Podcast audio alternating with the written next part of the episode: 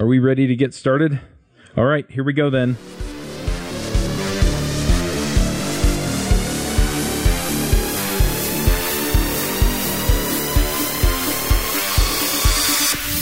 This episode is sponsored by Hired.com. Are you searching for a new job? That can be stressful, scary, and time consuming. Pushy recruiters try to sell you on roles you don't actually want, and the job boards make you feel like you're throwing your resume into a black hole, never to be seen again. And sometimes you go all the way through the interview process just to find out at the very end that the salary, offer, or company culture doesn't match what you're looking for. Hired is the world's most intelligent talent matching platform for full time and contract opportunities in engineering development, design, product management, data science, sales, and marketing. We make your job search faster, focused, and stress free. Instead of endlessly applying to companies and hoping for the best, Hired puts you in control of when and how you connect with compelling new opportunities. After completing one simple application, top employers apply to hire you. And on Hired, you receive personal interview requests and upfront salary information so you can make informed decisions about what opportunities to pursue over a condensed timeline. Hired offers access to more than 4,000 innovative employers, including big brand names like Facebook and smaller emerging startups. The size and type of company you want to connect with is totally up to you. And we help you find new opportunities in 17 major cities in North America, Europe, Asia, and Australia. Open to relocation? Let them know. Your privacy and autonomy in your job search is of utmost importance.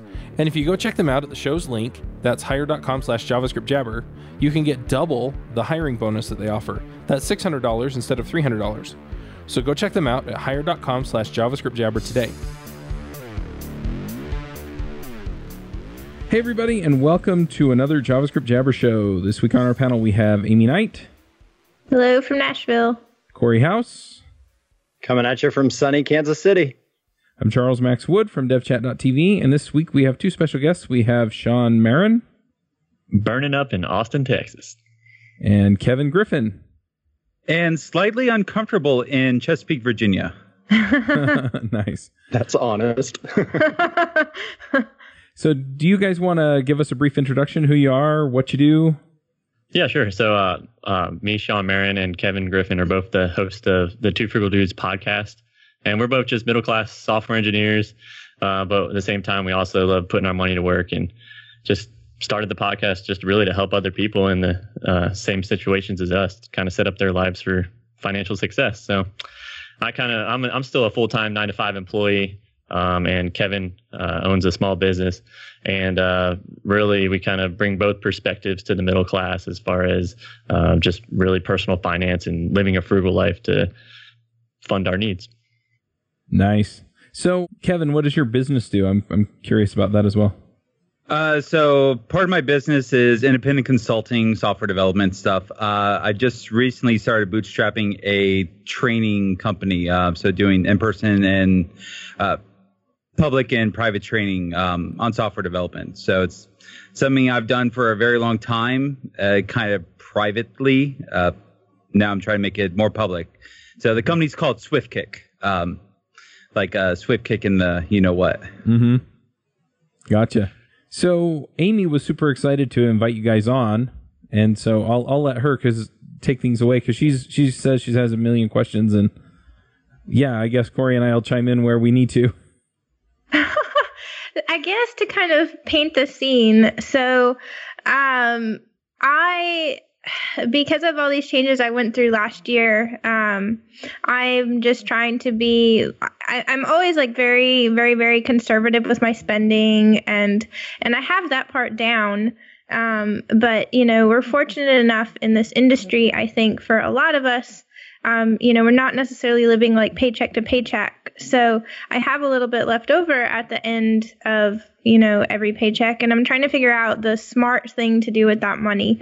And I feel like, um, you know, as developers, at least for me, like this isn't something, if I have, you know, a couple hours of free time, uh, you know, at, at the end of the day or my time on the weekend, like I want to be playing with like a new library or something. I don't necessarily want to be reading like finance books. Uh, so when I talked to Chev, uh, Sean and Kevin at uh, Revolution Conf a couple weeks ago, and they were talking about having this podcast, I was like, man, can I just like ask you guys a million questions for an hour and you know get your thoughts on what to do? Uh, so it all started um, because there are these quote unquote like financial advisors And some of them really are more or less like insurance salespeople. And so I was trying to talk to them about uh, these different like insurance options that someone was telling me about to be used as investing um, versus just like the traditional stuff. Like, you know, we all know like max out your 401k if you have one. Um, but what do you do after that? Like um, talking about opening up a Roth IRA, but there's all these um, different stipulations with that. So, all that to say, um, I feel like rather than asking more questions right now, like maybe Sean or Kevin, um, let's see, do you guys want to start with, uh, I guess start with, um, I think one of the very interesting things you told me was, uh, and I think it was you, Kevin, you know, the different types of financial advisors out there and, and what you guys are doing on your podcast. Uh, sure. So one of the big things that people don't realize is that financial advisors out there they they're not like doctors, so they don't have to actually work in your best interest. Um, there there's no there's no legal reason for them to to have to work in your best interest. So they could sit down with you, look at all your finances, look at all all the money you have coming in and going out, and they could say, "I think you should put all your money in these funds over here." Uh, and depending on the type of financial advisor, they might get kickbacks for selling those type of funds. Um, what Sean and I talk about on the podcast uh, specifically are fiduciary advisors, and these are people who are just legally not allowed to accept kickbacks from uh, different funds or um, or different brokerages. So the nice thing about fiduciaries is they can they, they will help you to the best of their ability. The kind of bad thing is you you pay them for their services. That's that's how they actually get paid. Um, one thing that Sean and I really haven't had a chance to discuss on the podcast yet is that that this these laws are actually changing right now at this exact moment. I just um, read that actually uh, a couple weeks ago. And uh, Sean I, I don't, we haven't really had a time to digest it yet, but the understanding I have, and Sean, correct me if you read this differently, is that uh, basically everyone has to be a fiduciary now, yep. uh, unless they specifically get you to sign a piece of paper that says you are willing to let them sell you crap. Um, or stuff that they're that they're paid for. Uh, it's uh, I wish I could remember the acronym. It's uh, B I C Sean, correct me because I don't remember what the what the form is at the moment. Do you remember? I don't remember the exact acronym as well, but but this already exists over in the UK. It's like that where uh, it's required by law to be a fiduciary advisor to act in the best interests of your clients, and that's the the big issue we see over here. And I think really a lot of the the brokers we call them, um, or you know, the, the financial uh, advisors over here in the in the states, really want to act in your best interest, honestly. But um, uh, these companies that they work for kind of tend to brainwash them into these selling these financial products that uh, have higher cost and try to beat the market, which is really tough for someone to do. Um, so so yeah, so Kevin and I really, you know, we don't have any say in the the financial advising world. We're not financial advisors. We don't have any training on it or anything, but we've just kind of done all of our own research over the years. And um, Kevin actually teaches a financial peace university class uh, by Dave Ramsey for his church out of Goodwill, uh, and just really good money habit tips um, that mm-hmm. we've kind of learned over the years. We wanted to just kind of spread those to other people in the industry, and that's kind of why we started the podcast because we always talk about it amongst each other, and we're like, hey, all these conversations are getting lost. Why don't we just start talking about this, uh, uh, you know, and documenting it along the way. And yeah, what do you know? We go to Revolution Conf uh, back in back in well, earlier this month, and we saw Aimee there, and, and there's just a great example of how this this community, um, you know, we're all engineers, and we you know, tend to be very analytical, and we tend to make you know decent decent money, but at the same time, um, unlike maybe Aimee, but there there are still many software engineers that are maybe living a paycheck to paycheck or don't even have an emergency fund or have no clue where to invest their money. Really don't have the time to even figure it out. Um, so it was fun just having that conversation with you. So I'll lead with my question that I asked you, and then other people, I guess, can chime in with their questions because maybe you know there are other people. Like I'm fortunate enough. Um, what for, fortunate is not the right word. my situation is fortunate. Um, you know, it, it's just me, so I don't have dependents or anything like that. So I think that affords me, you know, uh, that I, I, have a little bit left over. So, my question to Sean was, uh, you know, I'm already maxing out my 401k, which by maxing out meaning I am not going over the company match because uh, once I do that, I think I could do better on my own. Um, and then also, I'm going to max out the Roth IRA, but you know, I'm limited to how much I can put in there. So my question was, uh, if I have money left over at the end of the month, um, what what should I do with that money? Since I believe it was when the Roth IRA is capped at like 5,500 a year. That's correct.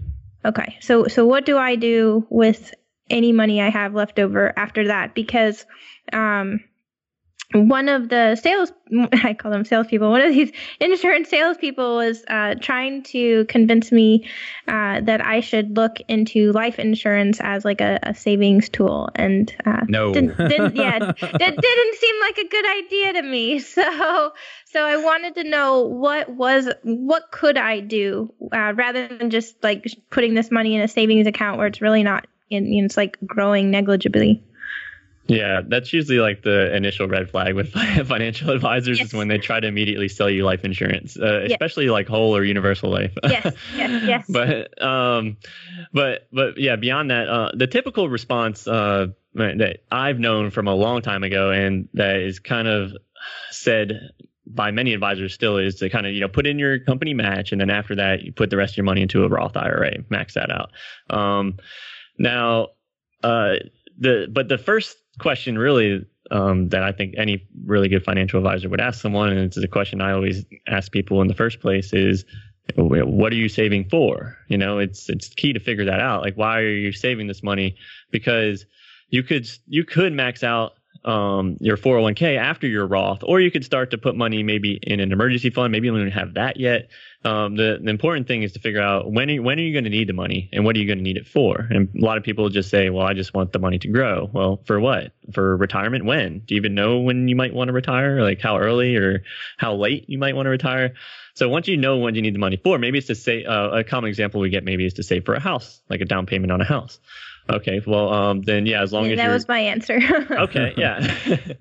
so, so a lot of times, uh, like if that's the case, then you may need the money. I don't know, a few years from now. So you don't want to put it in some risky investment, like you know, like the stock market. Um, you want to put it maybe in like a safer investment. Now, the the cool thing about Roth IRAs, um, the money you put in there is already taxed, so you can withdraw those contributions um, uh, tax and penalty free uh, before uh, you know at any point because uh, it's the contributions that you pay from uh, post tax dollars as long as you don't withdraw the earnings from it. So sometimes people use their roth also as a savings vehicle in case they don't use it. I personally use my roth as my uh, emergency fund because if I I don't keep a lot of money like in my basic checking and savings. I don't even have a savings account. I just keep a little bit in checking to cover my expenses, plus a little bit for um, a buffer. But anything past that, I I know I can withdraw from my my Roth IRA. If a, a true emergency came up, I have fifty five hundred dollars in there. I can take out if need be, and I also have a, a normal brokerage account. But um, so, so I would you know it, the typical recommendation, of course, is get that company match because that's that's money that your company is going to put in there extra for you, and then uh, and then try to max out that Roth IRA. Um, now, if you are saving for a house, though, you have a choice with that Roth IRA as far as where you invest that money, um, and again, if you're going to need to put that money down on a house in a few years from now, then you don't want to invest that Roth IRA money into like a risky investment, um, like maybe like just the the S and P 500, um, uh, the total stock market index fund. Um, so maybe you'd rather uh, put it into something safer, like a like a like a bond fund, or even uh, even a uh, more safe uh, choice would be like a like a bank CD. I really think that's the safest thing you can get for the best return you can get is just like a like a CD from a bank. Um, in my in my opinion, that was a lot of information. so uh, you know, I'm I'm thinking about a lot of this, but uh, I'm in a little bit different situation since I'm self-employed. So some months are really really good, and some months are really not good. And uh, I figured out recently, I, I went through kind of a, a for lack of a better term, uh, a period where money wasn't coming in. Um, that I needed to have an emergency fund, and so when I'm saving up, I'm saving up so that when I have a lean month, things don't come to a grinding halt. And so, uh, one of the things that I'm seeing though is that I need to save up a lot more money than I actually currently have. And so, yeah, I'm trying to figure out the, you know, the best way to do that, you know, cause it's not always possible for me to set aside that money. Yeah, I can. I I, I feel feel you there, Charles. Uh, from my standpoint, I keep two emergency funds. Uh, mm-hmm. I keep a personal emergency fund and then a business one, uh, because you never I from my this is more from my wife's standpoint. Um, my wife should not know when my business is doing well. My wife should not know when my do, business is doing bad. Mm-hmm. Um, so from her, what and because is exactly what Charles said. If the business is having a really good month, that's that's great. But if there's there's a couple months that are just um, they're the valleys where the money's not coming in the same way that it has before. Mm-hmm. But what I do in that case is I pay myself uh, a a salary, um, and I pay myself the dividends from from my uh, corporation. Uh, those are fixed amounts every month, and I've I have that part of my business budget.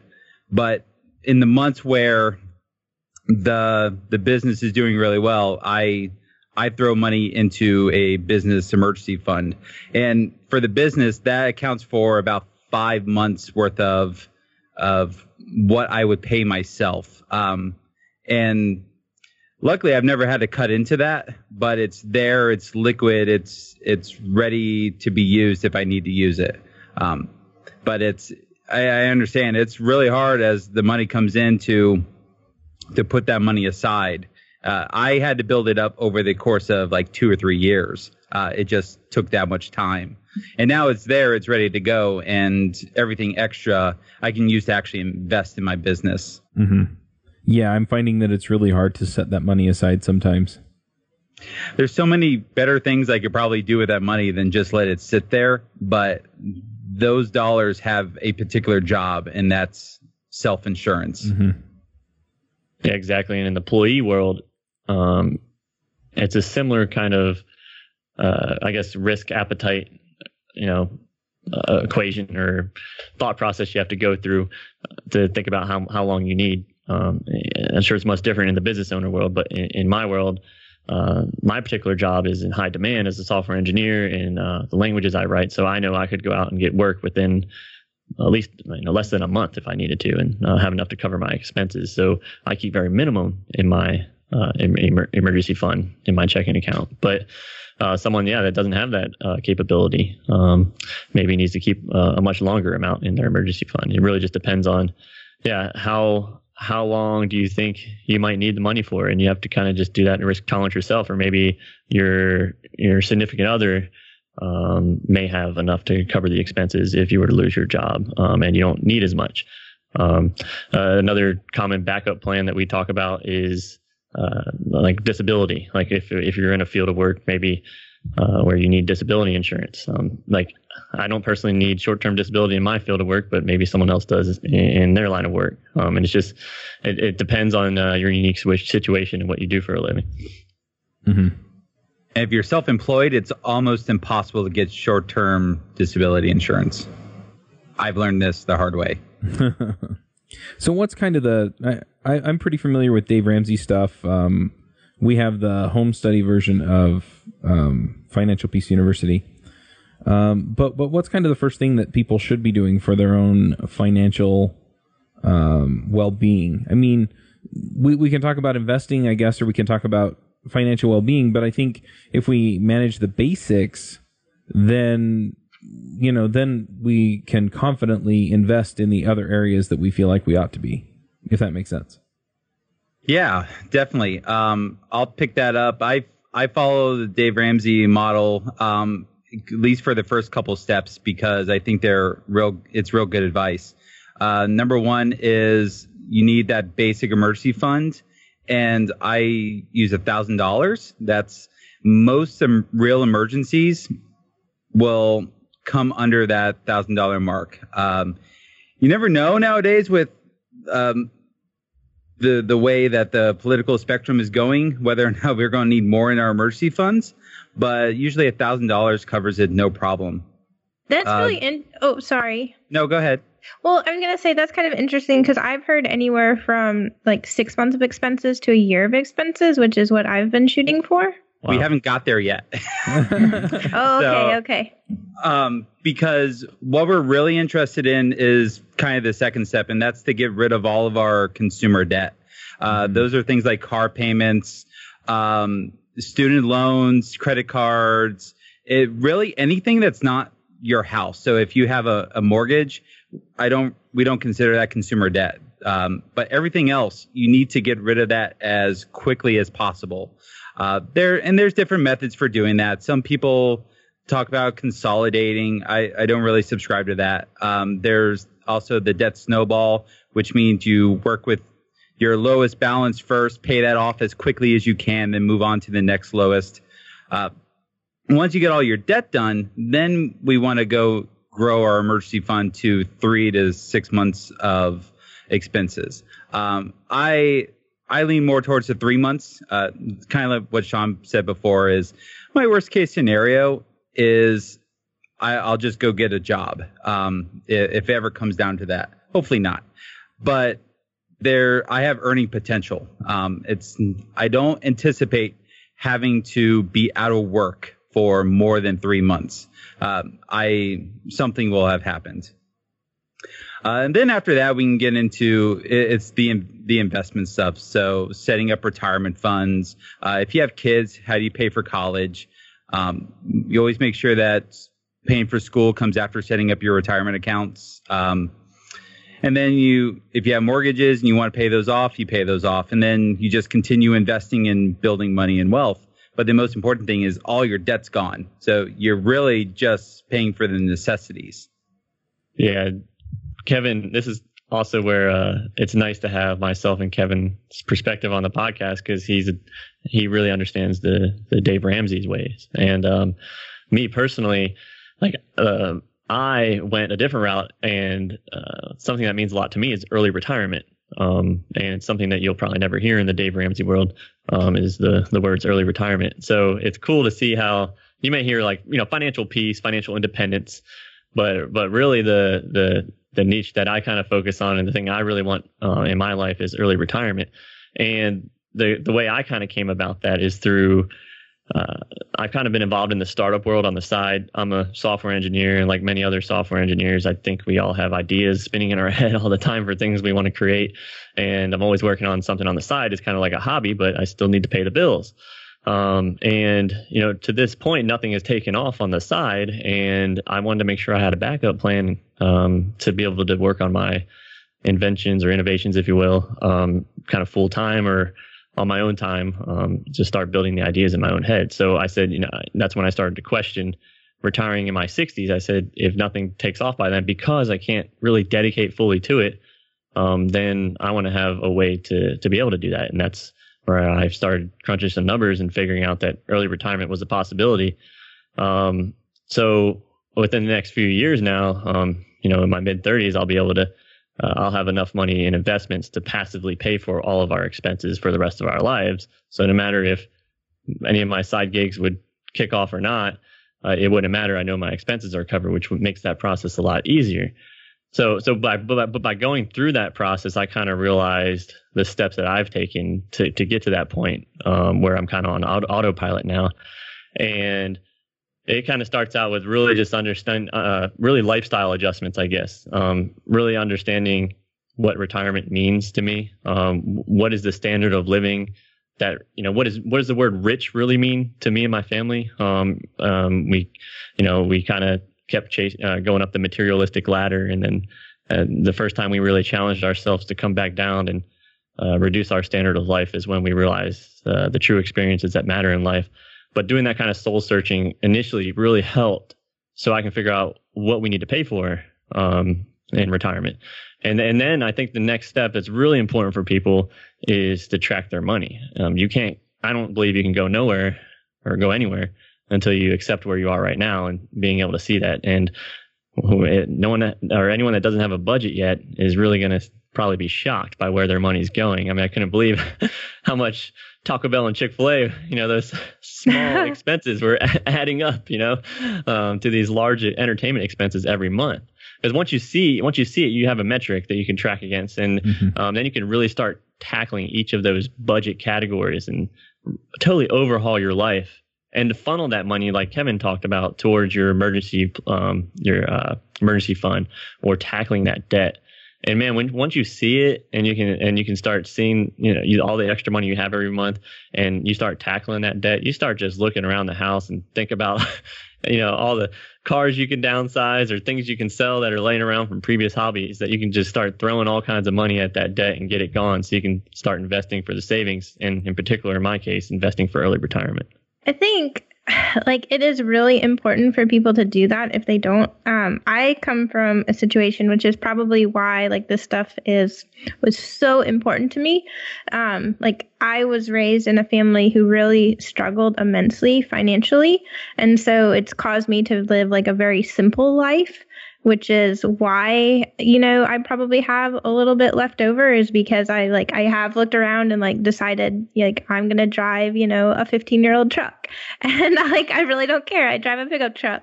Um anyways so yeah like taking some steps back and looking at like what you actually need uh yeah, I can't say enough like good things about doing that because it's so easy to get sucked into, you know, like everything that people, you know, tell us that we need, which we really don't need. Yeah, it's that whole consumerism. Yep. trap you get put into, and once you once you can see it from the outside, it's it's a beautiful thing. Um, just living a frugal life and the pride. I mean, just the the feeling of having savings in your own account. Um, self insurance, as Kevin you know calls it. It's it's really it's just you don't you don't have to worry about the, all these crazy backup and emergency plans because you have you have funds, you have you really have money that that can take care of those times when you might need it because it will happen. I, I mean, at some point, either maybe you won't be able to work or maybe you'll need to take time off because of emotional or family reasons. Like it, things happen, and just knowing you have that your finances in order is a truly truly peaceful peaceful place to be and can give you a lot of power to you know hey uh, work different jobs or live where you want to live. It just opens up so many more opportunities.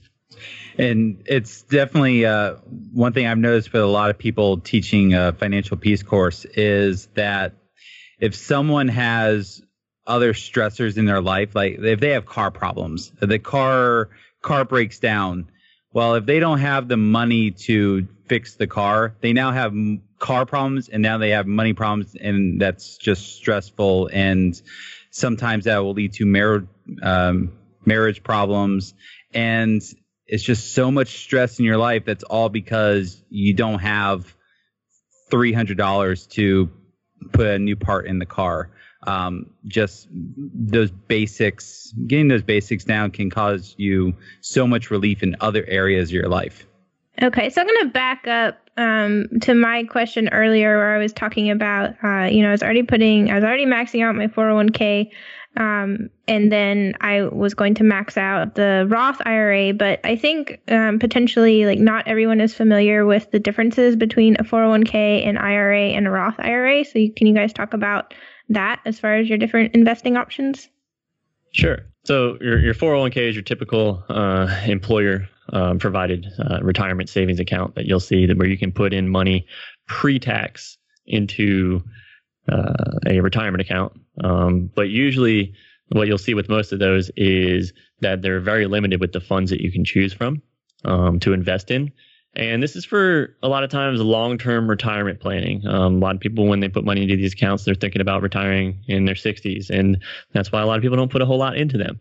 Um, we see that uh, I guess after that, um, that's when we start thinking about the IRAs, and you have two different types of IRAs you can put money into. Again, uh, most typically thought of as long-term retirement accounts. Um, the traditional IRA, which uh, works similar to the 4, 401k in regards to taxes, as you'll uh, put money in there and you'll get a tax deduction for the money you put into the IRA. And later on, when you go to withdraw it, you'll have to pay taxes on the withdrawals later on.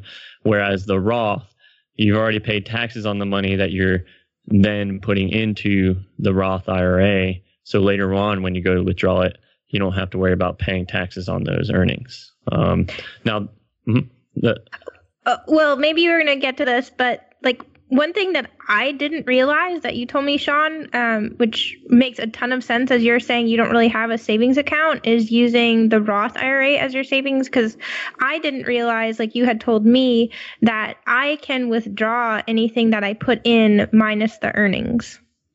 Yeah, there's a lot. There's a lot of advantages to the Roth IRA, in my opinion, over the traditional. Um, a lot of times, people only talk only talk about the tax and predictions. Really, like I don't know what the taxes are going to be down the road. Am I going to take a bet on them being higher or lower? Um, but really, there's so many other benefits of a Roth IRA, in my opinion. Uh, one of those being that, um, yeah, you can withdraw the contributions at any time because you it's your money. You pay taxes on it. You put it in there. You can take it out for an emergency if you need to, as long as you don't take out any of the earnings. That you won't be penalized on it. So Yes, that's why I personally choose uh, to use the Roth as my where I put my emergency money because I can invest it and still get earnings, and then if I need to, though, um, I can take out the contribution portion um, and use it for something. So that's why I really like the Roth. Um, it's also it uh, it's also a, a very good uh, uh, it's a very good account to have in my plan for early retirement because uh, I never knew this, and this is when I really started ramping up my 401k and IRA uh, contributions is when I realized that there's this thing called a Roth IRA conversion ladder. I won't get into too much of the details right now, but basically, you can take money from your 401k. If I was to quit my job when I'm ready to retire early, um, and I can use the 401k money, convert it into uh, a Roth IRA, along with money I've maybe already been putting into a Roth, and I can use that uh, before 60 years old uh, at a very because I'll be in the lowest tax bracket and be able to use that to fund early retirement. There's a lot of details around that. I won't get into it too much, but basically these these IRAs and 401ks, the tax advantages alone in them, even though the investment options might not be as good in a 401k, whereas in an IRA you can invest in any fund in the market, still maxing out both of those completely, in my opinion, are, are the most important things to do before you even think about opening up like a brokerage account to buy other stocks, because the the tax the cost are the most important thing you want to minimize when you're investing ever and taxes is always going to be your biggest cost. And i invest in a traditional ira because i because i own my own business i can really use the tax deductions now uh, whereas when i'm closer to pulling money out of that fund i'll be in a lower tax bracket and i can i can pay lower taxes then uh, than i would now uh, another thing I do that a lot of people don't realize is if you have an HSA, uh, you can also use that as a an additional uh, investment device or retirement device. So you can max out your IRA or Roth IRA. You can also use an HSA as a retirement device and max that out every year. And Does it every- goes and it goes towards medical funds or medical expenses if you if you need those. Don't wait for users to report problems. Raygun gives you complete visibility on errors, crashes, and performance problems affecting your end users. You can replicate issues in seconds rather than digging through log files and having to rely on users to report errors or crashes. Raygun gives you a window into how users are really experiencing your software applications. It has full support for JavaScript and all other major languages and platforms. takes less than 10 minutes to set up, and you can get a free 14 day trial by going to raygun.com and signing up today. Sorry, Aimee. Nope, you answered my question because I was afraid maybe not everybody knew what an HSA was. But Oh, you health savings account. That's right. So let's pretend that I'm a complete and total nerd. And that was supposed to be funny. Um, and I laughed. anyway, I wasn't fast enough Let's- on mute, but trust let's me, I pretend. Let's pretend. There's no pretending. so so let's say you know I'm looking at this and I'm thinking, okay, well, which of these is right for me? And it seems like, okay, well, if you're in this situation, do this, and if you're in this situation, do this. But I'm a complete and total nerd, so I want to plug everything into a spreadsheet or write a little script in Ruby or JavaScript that's going to crunch a whole bunch of numbers and say, you know what? You're probably going to be better off going this way than that way, you know, and then I can get input from an accountant or from a tax attorney or from both and, and kind of go about that way. So, are there tools or algorithms or good ways that I can kind of geek out on this stuff and go, all right, I'm going to figure this stuff out, or even just in my personal finances with my budget. You know, okay, I'm going to grind some numbers through and see what happens. Yeah. Uh, a lot of times uh, when you're going to do calculations with investing, you're you're usually talking about how you're going to divide up your portfolio, uh, usually between a mix of stocks, bonds, real estate, um, and maybe international or global. So a lot of the calculations I do personally are, are around that. Um, so what portion of my portfolio is going to be uh, overseas or, or domestic? And if I and uh, of course, the only thing we have right now to do those predictions are the past, right? Um, all we really have is history, historical performance, and depending on the time when you start those calculations, is always going to vary what your results may be, whether it's just the past 20 years or past 30 years, and what market corrections or recessions you may have included in those calculations. The cool thing is there are great tools out there for it. Um, one of them I can think of right away is a Portfolio Visualizer. I use a lot where I can uh, pick different portfolio mixes, um, put different amounts of money in each one, and I can say between these time frames, where would I be? Um, I personally use that to figure out my portfolio to fund early retirement. Um, in, in another case, uh, another good one I think is actually called Portfolio Charts as well, which does something very similar, but gives you kind of nice graphics as well on top of it. Um, in my case, uh, some of these require many, many fields and many, many uh, entries and um, to perform those kind of uh, calculations. Uh, one of the things I care about is early retirement predictions. So I have this much money, I'm saving this much a year. Um, I think I can get this percent every year. Um, these are my expenses. When can I retire? Um, that's why I put up uh, fireagecalc.com, which is just a simple JavaScript uh, one page website. I, I just put out there for free for people to use that kind of helps predict early retirement if that's a thing that you care about. But those are the main tools I kind of used um, because really um, the the hardest part is calculating your return. Um, you know, you have to estimate what your return, your average return would be year after year. Um, and a lot of times, the biggest mistake people make is they look for the fund with the highest return, average return. Um, I know a lot of people that go put money in their 401ks. Uh, I know I did this when I was uh, first starting to invest money in my 401k. When you see the fund options for the first time, you just kind of look through them. Okay, which one has the highest average return since inception, or maybe just the past 20 to 30 years?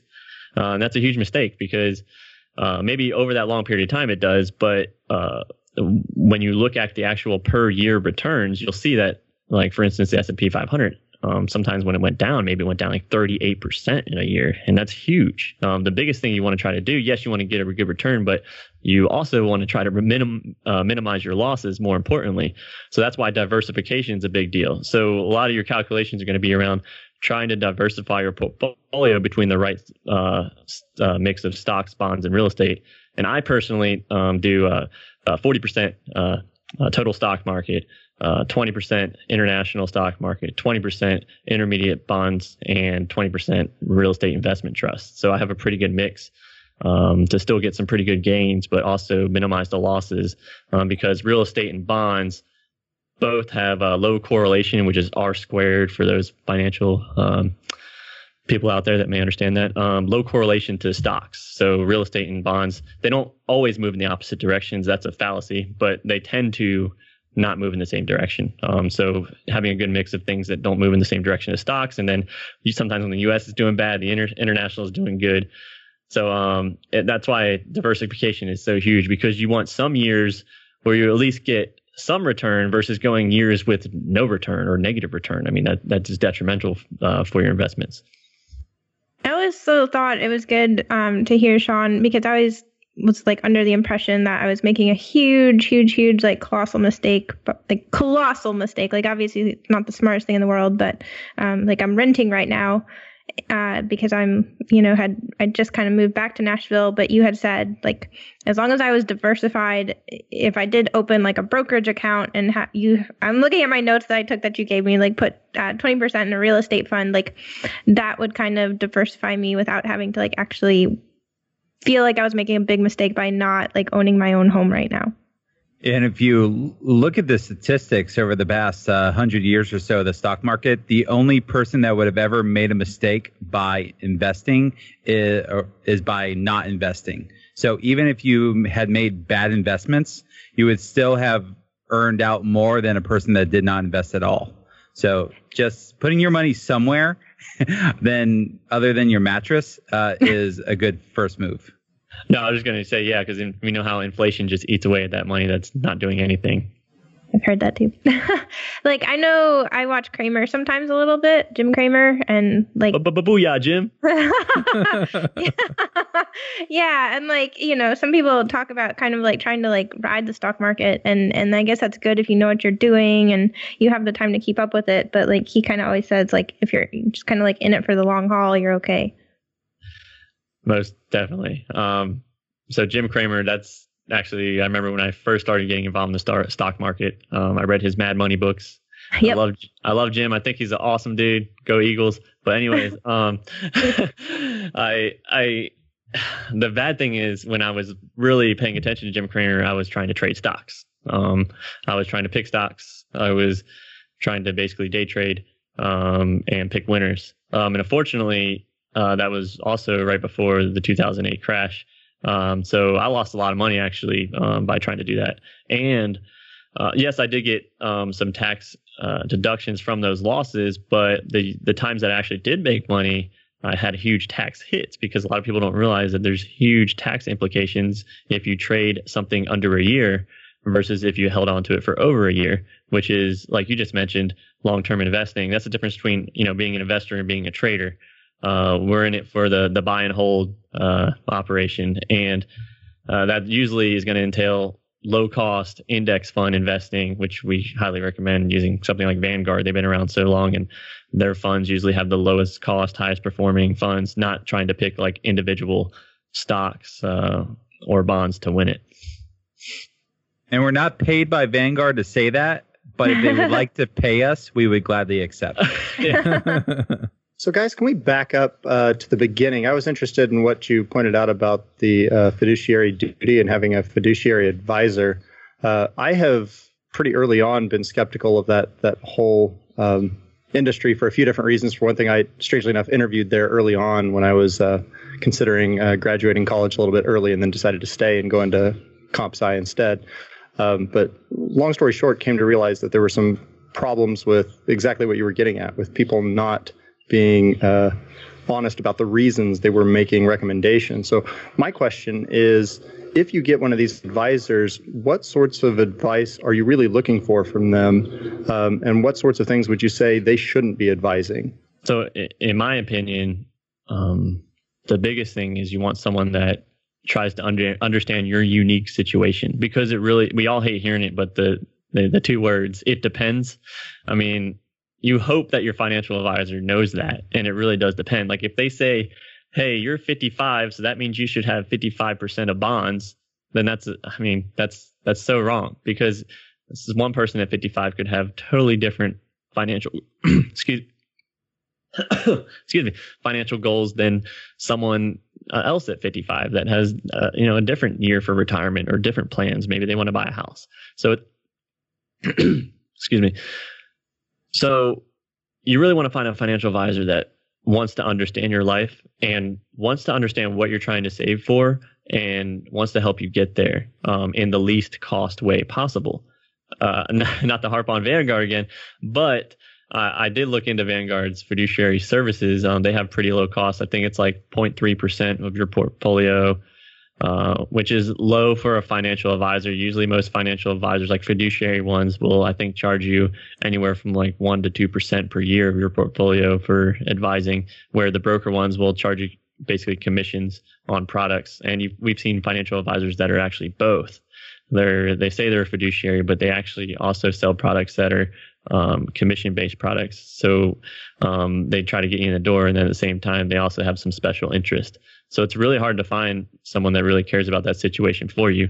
But as long as they they sh- they don't just show you the the returns, um, they're also showing you the cost and being open with those about you and saying, hey, you know, this is what we did for your portfolio. This is you're trying to save for this. So this is why we divided your portfolio into this asset allocation. Um, and as long as they can just answer those simple questions um, and in a way that you would understand it, and not try to come up with excuses every time uh, that they the markets are doing bad. The the biggest thing a, a, financial advisor I think could help you do as well is control your emotions. A lot of times when the market's doing really bad, that's when people want to run from it. Well, people like Kevin and I want to buy the market then because we know we're getting it at a discount. Um, and trying to stay in when you're seeing your your retirement accounts, you know, get eaten in half is really hard to do. But if you pull it out, it's never going to, you know, recover. Um, and a lot of times on the upswing, you would have maybe double what you had before. Um, so you know, just just finding a good advisor that can tell you those things, and also maybe be honest about, hey, we're not trying to beat the market. We can't beat the market. Um, most, almost all hedge funds, financial advisors cannot beat the market.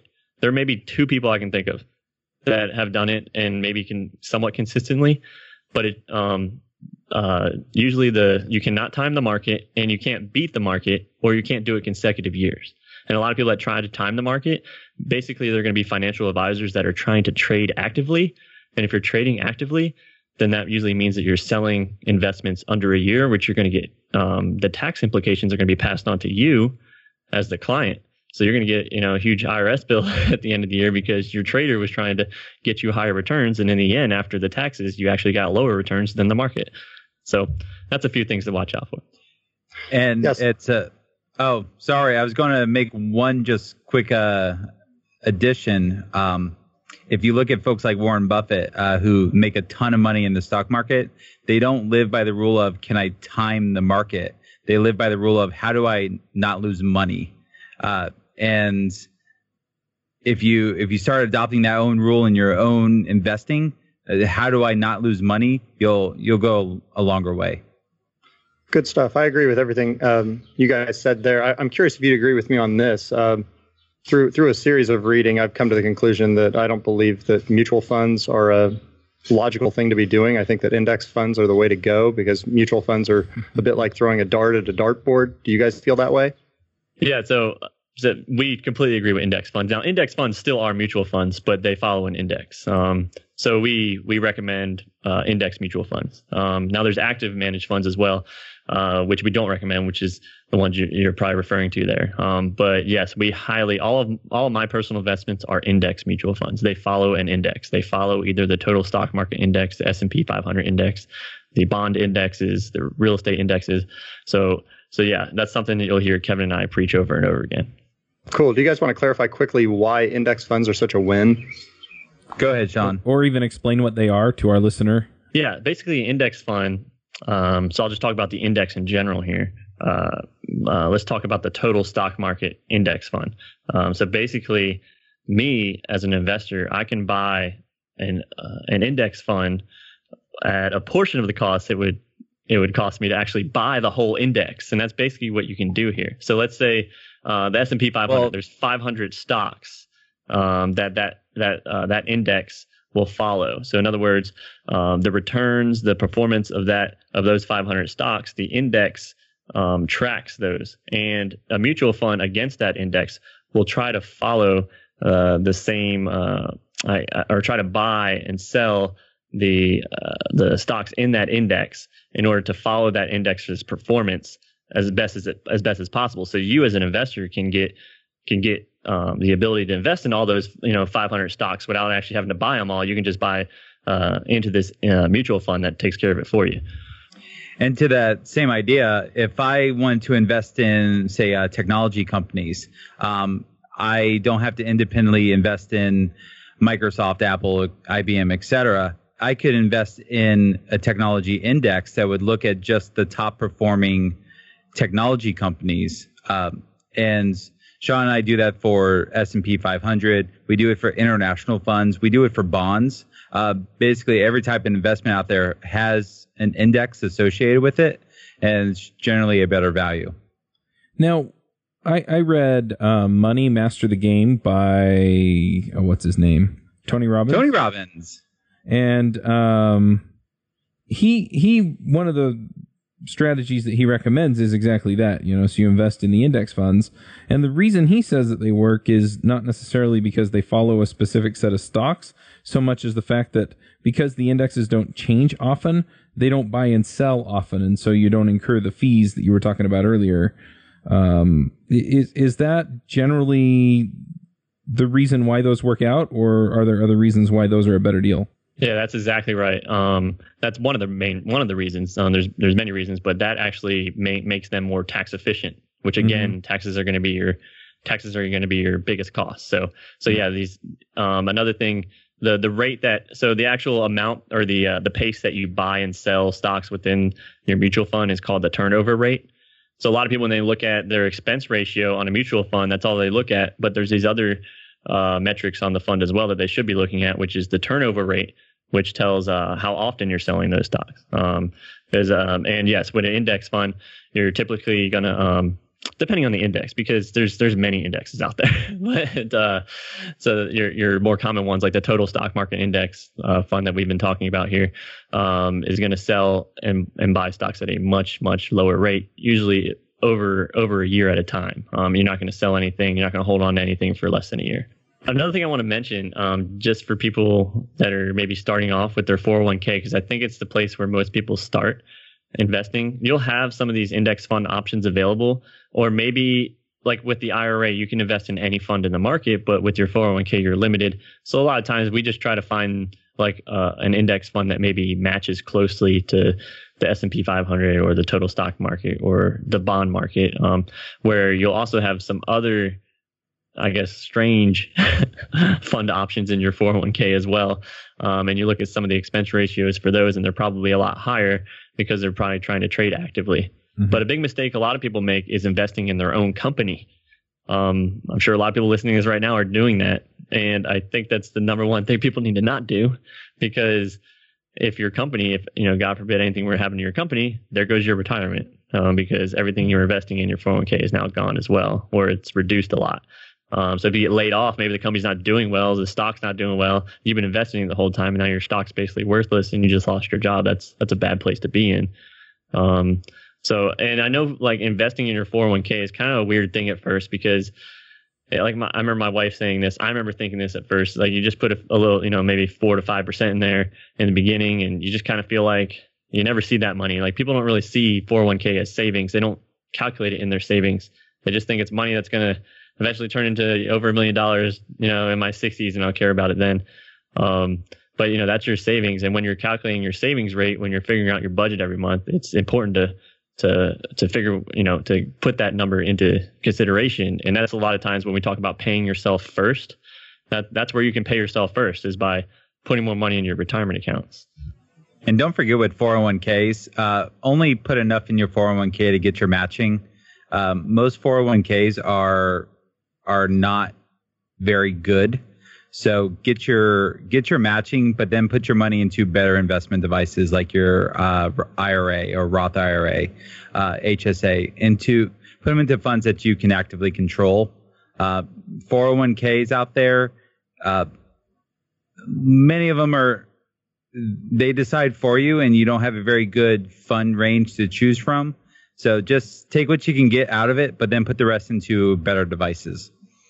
And if you're like Aimee and you have all this money left over, then you could probably put. like I said, I'm driving a 15 year old pickup truck, so I'm living pretty frugally.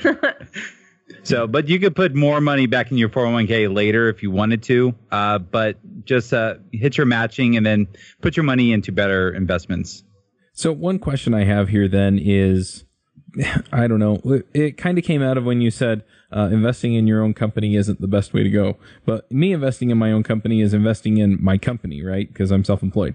So it seems like that's somewhere where I can put money and I have better opportunities to, you know, grow the value there. I have more control that way. And so I'm wondering how much do I invest in my business versus putting stuff into an, an a Roth IRA or you know 401k or something like that i, I think that really comes down to retirement goals mm-hmm. honestly um, now yeah earlier correct i was speaking from the employee perspective right. Um, where you'd be uh, investing in your company stock but yes in your case i think it comes down to the point where you're ready to collect money passively um, where you know right now yeah you could probably most definitely get a higher return by uh, maybe automating more in your company or growing your company and getting money um, um, through different projects that you could fund with your with your uh, your income. But uh, at some point, you're you're you're you're probably gonna want to some money to come in passively and hopefully re- maybe retire um, in the future. Um, some people never want to retire, and that's okay too. but uh, to at least think about that, or to to grow your money that's just sitting there, um, you know, that's an that's an option as uh, for for investing for retirement. Really, um, I mean, if you can passively, you know, and like put X amount of dollars into your company, and you're just pushing that off maybe to a VA or a contractor or some automation, then yeah, that could definitely be looked at as a form of, of an investment, right? Maybe you know you've done the calculations on, hey, I'm putting X amount of dollars into my business for certain things and I'm getting X return back. And hey, that's a better return than I could definitely get even after taxes um, versus putting that money into an investment. I'm curious how Kevin handles that though, um, or, or what his thought process is around the extra money he has in his business extra money my business you, you, say it you say it so uh like there's like i'm Aimee Knight um, why do you talking like, yeah i imagine I imagine Aimee in her little itty bitty apartment, but she's sitting on a stack of cash right now. And she's gonna I go mean, dab her sweat with it. like I, I just put in the chat, like I live in this like little tiny apartment. I drive a really old truck. Like it just goes back to the way I was raised. So I I, I sound like I have all this, but it's it's only because I like love to live with margin and and not be strapped because I spent 15 years like there. However long I lived at home, more than 15 years like that. So, anyways. So the the way I approach kind of extra cash and investing in my business is um, I every quarter I kind of evaluate my goals. So my goals right now is bootstrapping a uh, training company. So I'm putting money towards uh, setting up different curriculums. I'm investing in my time because time I'm spending starting a, a new part of my company is time I'm not billing anyone. So there's no there's no active income from from that time. But I'll sit down and consider, all right, if I spend two weeks doing this work, you know, what's that worth? Do I have that money set aside? All right, I do. And I pay myself monthly. So at the end of the month, do I have will I have the money to cover uh, my paycheck, my dividends. Uh, I also have a contractor that needs to get paid. I'm getting ready to to onboard a VA, and will will I have money at the end of the month to pay them as well? Uh, it's but having that budget in place is really important. I'm I haven't been as good with a business budget as I am with a personal budget, but it's one of those things I'm just trying to I'm trying to practice over and over again. It's just way too easy to to stop and go. I I could just go bill someone for a couple hours and make money right away almost or I can go work on this project that will take my company a next step further. But I'm not going to see money from that right away. I'm going to see money from that maybe three, four, or six months from now, or never at all. You never know. So, do you have some resources that you would recommend for people who are trying to get their heads around a lot of this stuff? Or were you going to use those for your picks? Well, we run a podcast. uh, two number two frugaldudes.com. Um, we're on iTunes, Google Play, Stitcher, uh, etc. And um, we just talk about this, um, just really just the the life of middle class software engineers um, and how how to live frugal lives and set up for financial freedom. Um, and uh, let's see, a lot of the research I've done in my life has been through various blogs I know there's a financial independence community on Reddit. Um, I, am a big fan of Mr. Money Mustache. I actually wrote a book myself on this called The Early Retirement Roadmap. Um, and I went ahead and set up a promo code Jabber uh, for anyone interested to get 25% off. Um, and I'm trying to think, uh, Kevin, is there anything else that you really tend to go to outside of Dave Ramsey? Not lately. Uh, mostly I, have been reading a lot of blog articles. Money, Mr. Money Mustache, I really enjoy reading his stuff. Um, the subreddit on financial independence that that's that's kind of a gold mine of information, just because it's people, just ordinary people trying to do this stuff, and you pick up a lot of tidbits just from reading others' experiences. Sounds good. Well, let's go ahead and get to some picks. This episode is sponsored by Angular Dev Summit, coming September 11th through the 18th, 2017. Hi, it's Chuck from DevChat.tv. I reached out to some of my friends in the Angular community to put on a completely free, no travel conference for Ruby developers. We have speakers like Rob Wormald, Jeff Whelpley, and others coming to speak about all kinds of topics in Angular. So if you're trying to learn Angular or you're trying to level up Angular, come check it out. The talks are happening throughout the day each day, and we'll have a chat available during each session.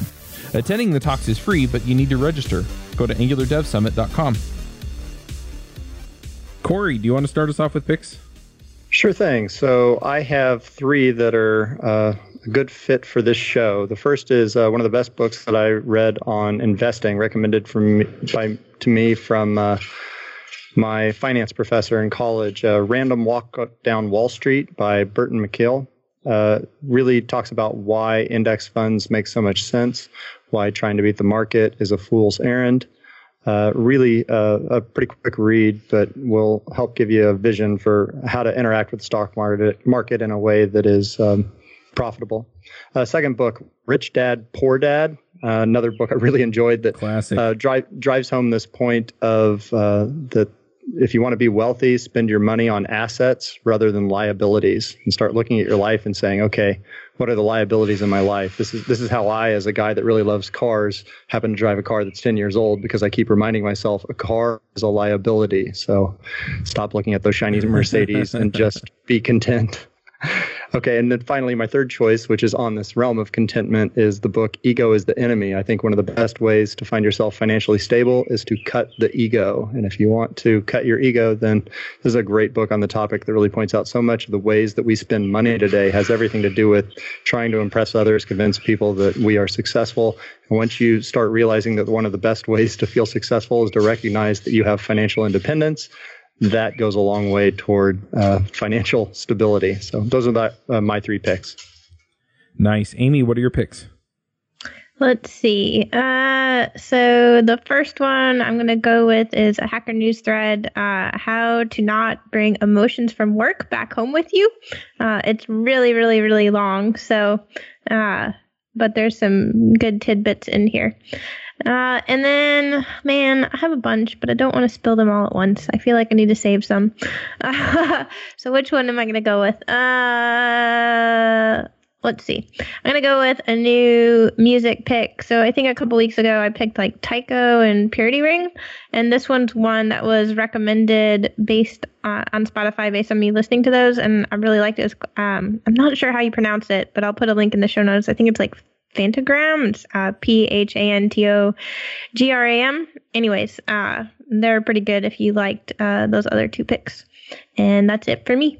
All right, I'm going to jump in with a few picks. Now, I mentioned one already, and that is Money Master the Game by um, Tony Robbins.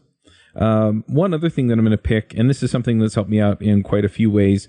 Um, we've mentioned Dave Ramsey a few times, and he has ELPs, which are I forget what it stands for. Um, endorse local providers.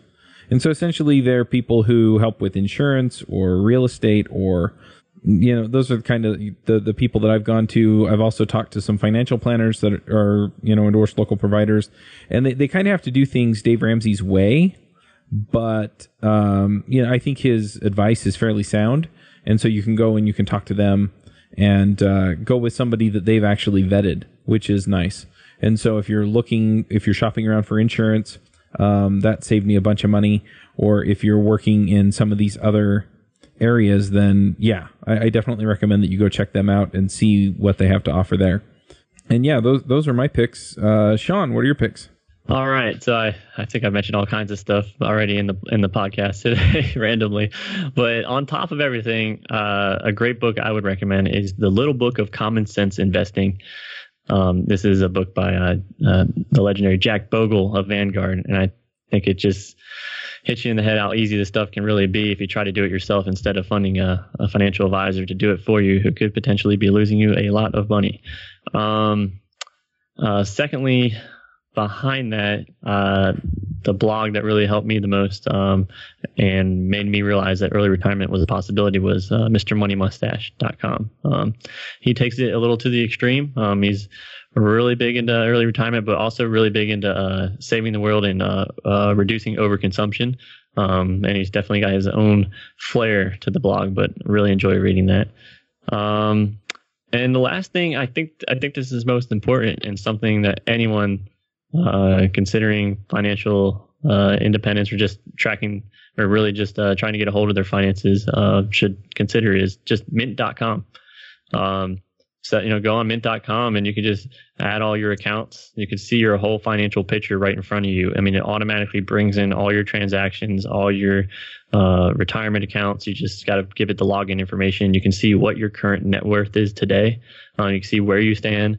And you, that's your net worth can basically be a metric that you can follow and track as you start making improvements in your life. But the, the more importantly allows you to set up a budget a monthly budget. And you can pick categories and start um, flagging transactions towards specific categories um, so you can see how you're doing every month um, on your budget and set new goals um, to to to achieve even even better uh, financial uh, freedom. Awesome, Kevin. What are your picks? Uh, I'm gonna piggyback off uh, both uh, Charles, you and Sean. Um, so Charles, you mentioned Money Master the Game by Tony Robbins. Uh, Tony Robbins actually has a new book out called Unshakable, which I would call the Cliff Notes of Money Master the Game. It's uh, Money Master Game is kind of a beefy read, yeah. and I completely recommend reading it. But if you just want the the important stuff, read Unshakable first. Um, Sean and I did a book study on the podcast of Unshakable, and there's a lot of good information in there. Um, number two, uh, Sean mentioned budgets. Uh, YNAB, you need a budget, is a great tool if you've never done a budget before and you're just kind of learning. Um, it will tie into your bank accounts and it'll help you organize all your all your cash. Uh, and YNAB started as an Excel spreadsheet long, long, long time ago, and now it's a it's a fully featured tool. So it's a, also a great entrepreneur success story. Um, but uh, my real pick initially was going to be uh, the Millionaire Next Door which uh, Aimee kind of reminded me of because it's all about how that's like how I live. exactly. It it's if you if you so it's uh, by Thomas Stanley. If he went and he looked at the traits of just wealthy people and wealthy people do not live and act the way that they're personified on TV or in the media. Um, they drive 15 year old cars. They drive. They wear old tennis shoes. Um, they don't live in the most expensive house in a neighborhood.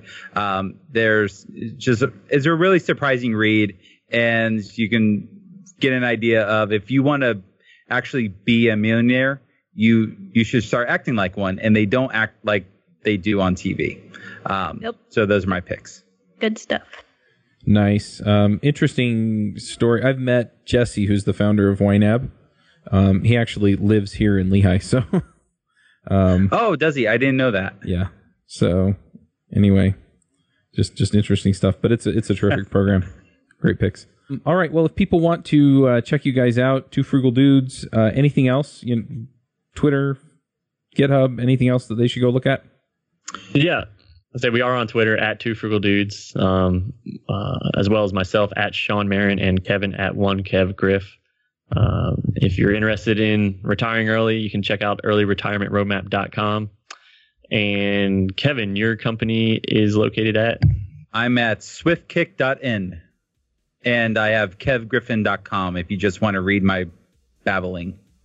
Nice. And if you're really if you're really serious about getting on this whole frugal train and uh, making changes, we also have a mailing list on the podcast to try and give some additional frugal tips and recommendations that I would suggest getting on. Awesome. Well, we'll uh, leave all of that as an exercise to the listener, and we will catch everyone next week. Bye. Bye. Thank you all. Bandwidth for this segment is provided by CacheFly, the world's fastest CDN. Deliver your content fast with CacheFly. Visit C A C H E F L Y dot com to learn more.